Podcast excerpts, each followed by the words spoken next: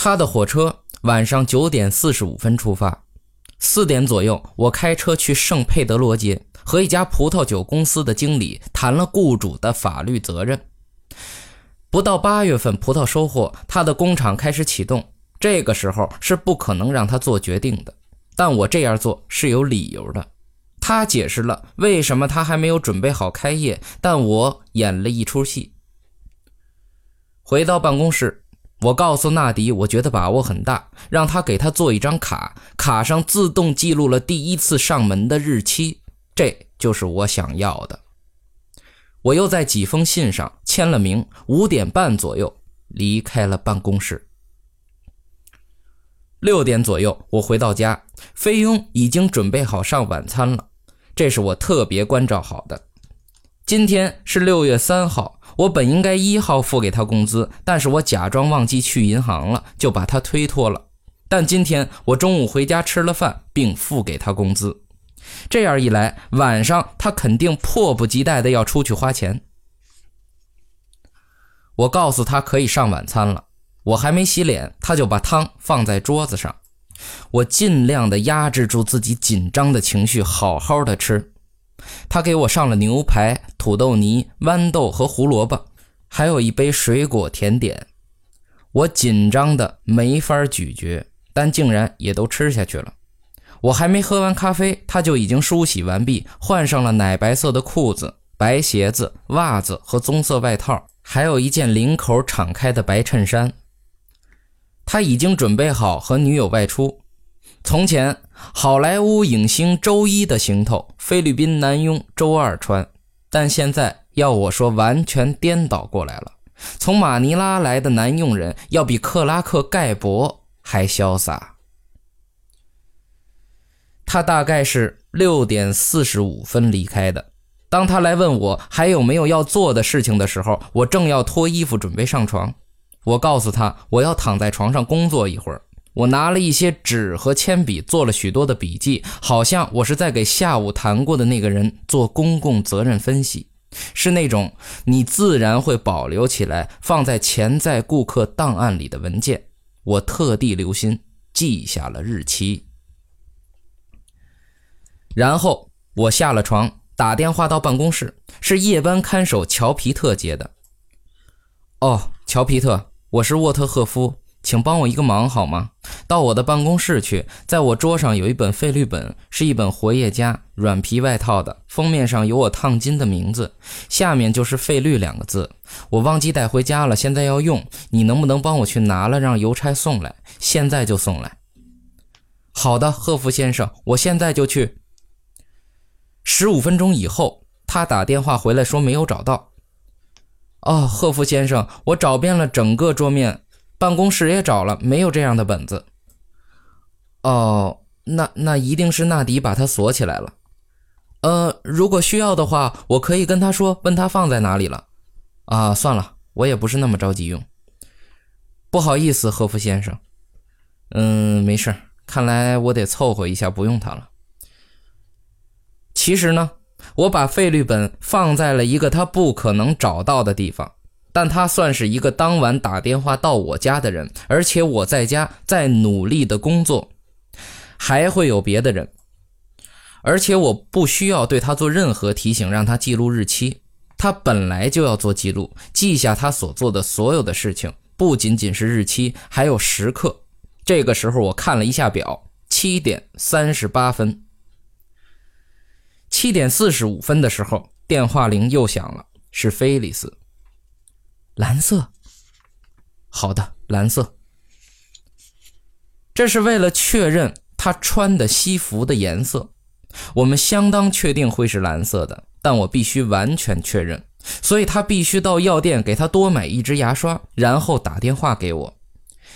这样做是没有被追查的危险的，因为拨盘式的公用电话上没有记录。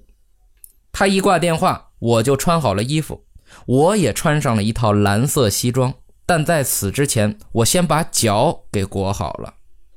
我裹了厚厚的一层纱布，上面再贴好胶带，看上去胶带是裹在脚踝上的，就像因骨折而绑的石膏，而其实不然。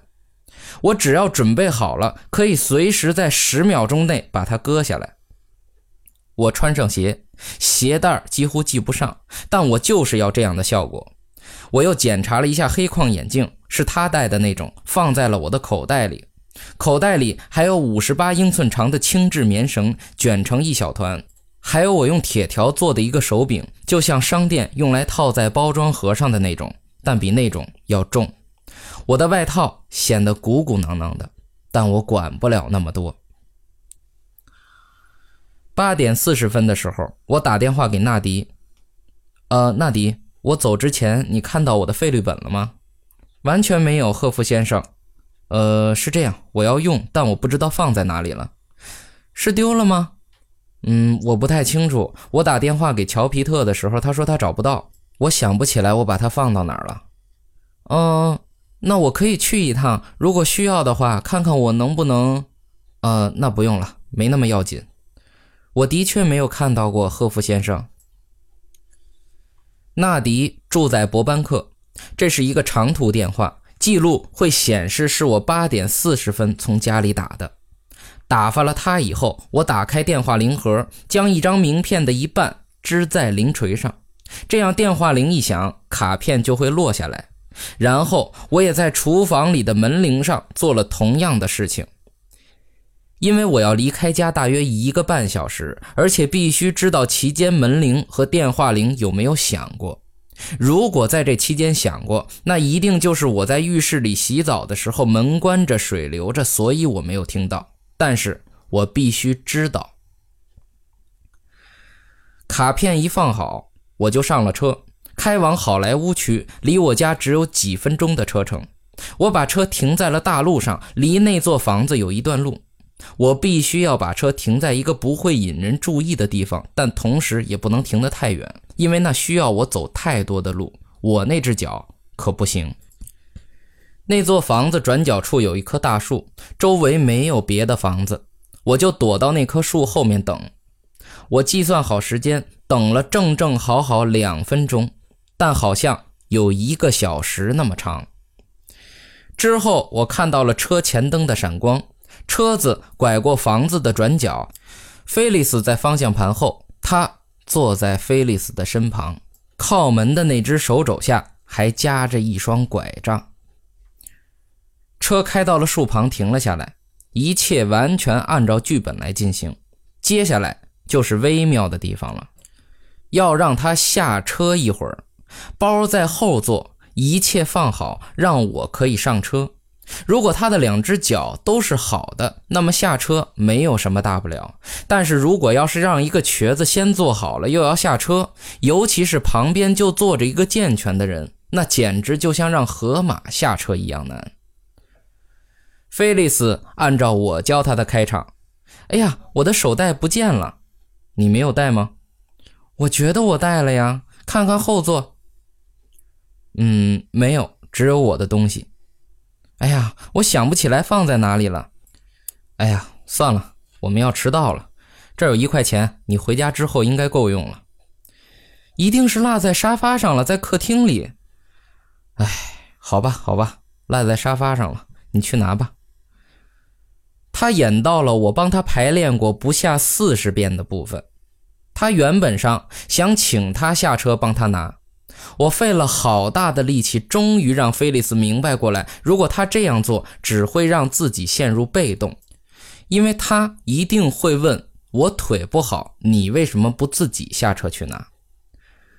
我让他明白，唯一的办法就是装傻，不要启动车子，等着他下车。他到时一定会不耐烦，又担心时间，就会奋不顾身自己去拿。菲利斯就一直那样，就像我教他的那样。但是我要我的手袋。为什么？一块钱不够吗？哎呀，我的唇膏在里面呢。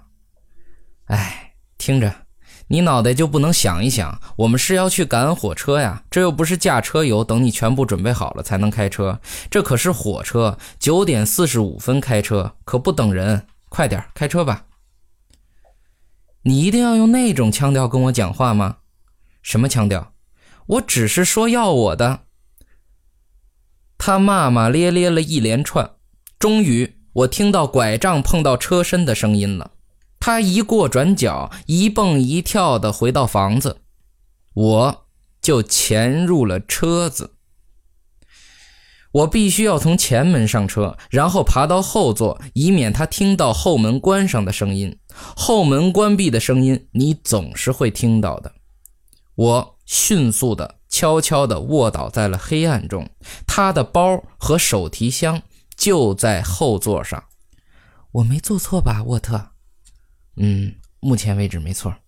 你是怎么打发罗拉的？根本不用，他被邀请去参加一个什么加大洛杉矶分校的活动，我七点把他送到了汽车站。好，现在退回去，别让他走这么远，试着让他平静下来。好的。菲利斯把车倒回房门边，他又上了车。菲利斯把车开动。我发誓，旁观一对夫妇还要听到他们谈话的内容，真是件可怕的事情。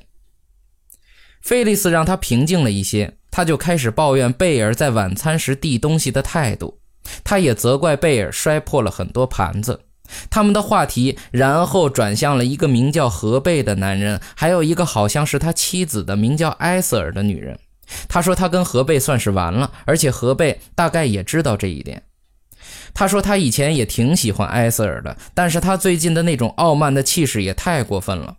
然后他们算了一下，不是他们欠何贝和埃瑟尔一顿饭，就是倒过来，然后发现是自己欠对方的，所以决定还清了那顿饭以后就算一切结束。这件事确定了以后，他们又商量决定，他在帕洛阿尔托不论去哪里都要坐出租车，就算要多花一点钱，因为如果不论去哪里都要拄着拐杖走去，一定玩不尽兴，而且还会伤到腿。菲利斯讲的好像他真的会到帕洛阿尔托去，一副一点心事也没有的样子。女人这种动物真是滑稽。现在回到我所处的位置，我看不到我们在哪里，我甚至不敢呼吸，害怕他会听到。他开车的时候要注意，不能突然刹车，不要开到堵塞路段，反正别让他回头看后座就是了。他也并没有，他嘴里叼着一根雪茄，躺倒在座椅上，抽着雪茄。过了一会儿，他急促地按了两下喇叭。这是我们约定好的信号，表示我们已经到了之前选好的一条离车站大概半英里的昏暗街道。我迅速起身，一手盖住他的嘴，把他的头往后拉，他两只手一把抓住了我的手，雪茄还在他的指尖。我用空着的另一只手把雪茄拿掉，递给了菲利斯。我拿起一根拐杖勾在了他的脖子上。我不告诉你我做了什么，但是两秒钟以后，他就蜷缩着瘫倒在了座椅上，脖子断了，除了鼻子上被拐杖横挡刻出的印记，身上没有别的痕迹。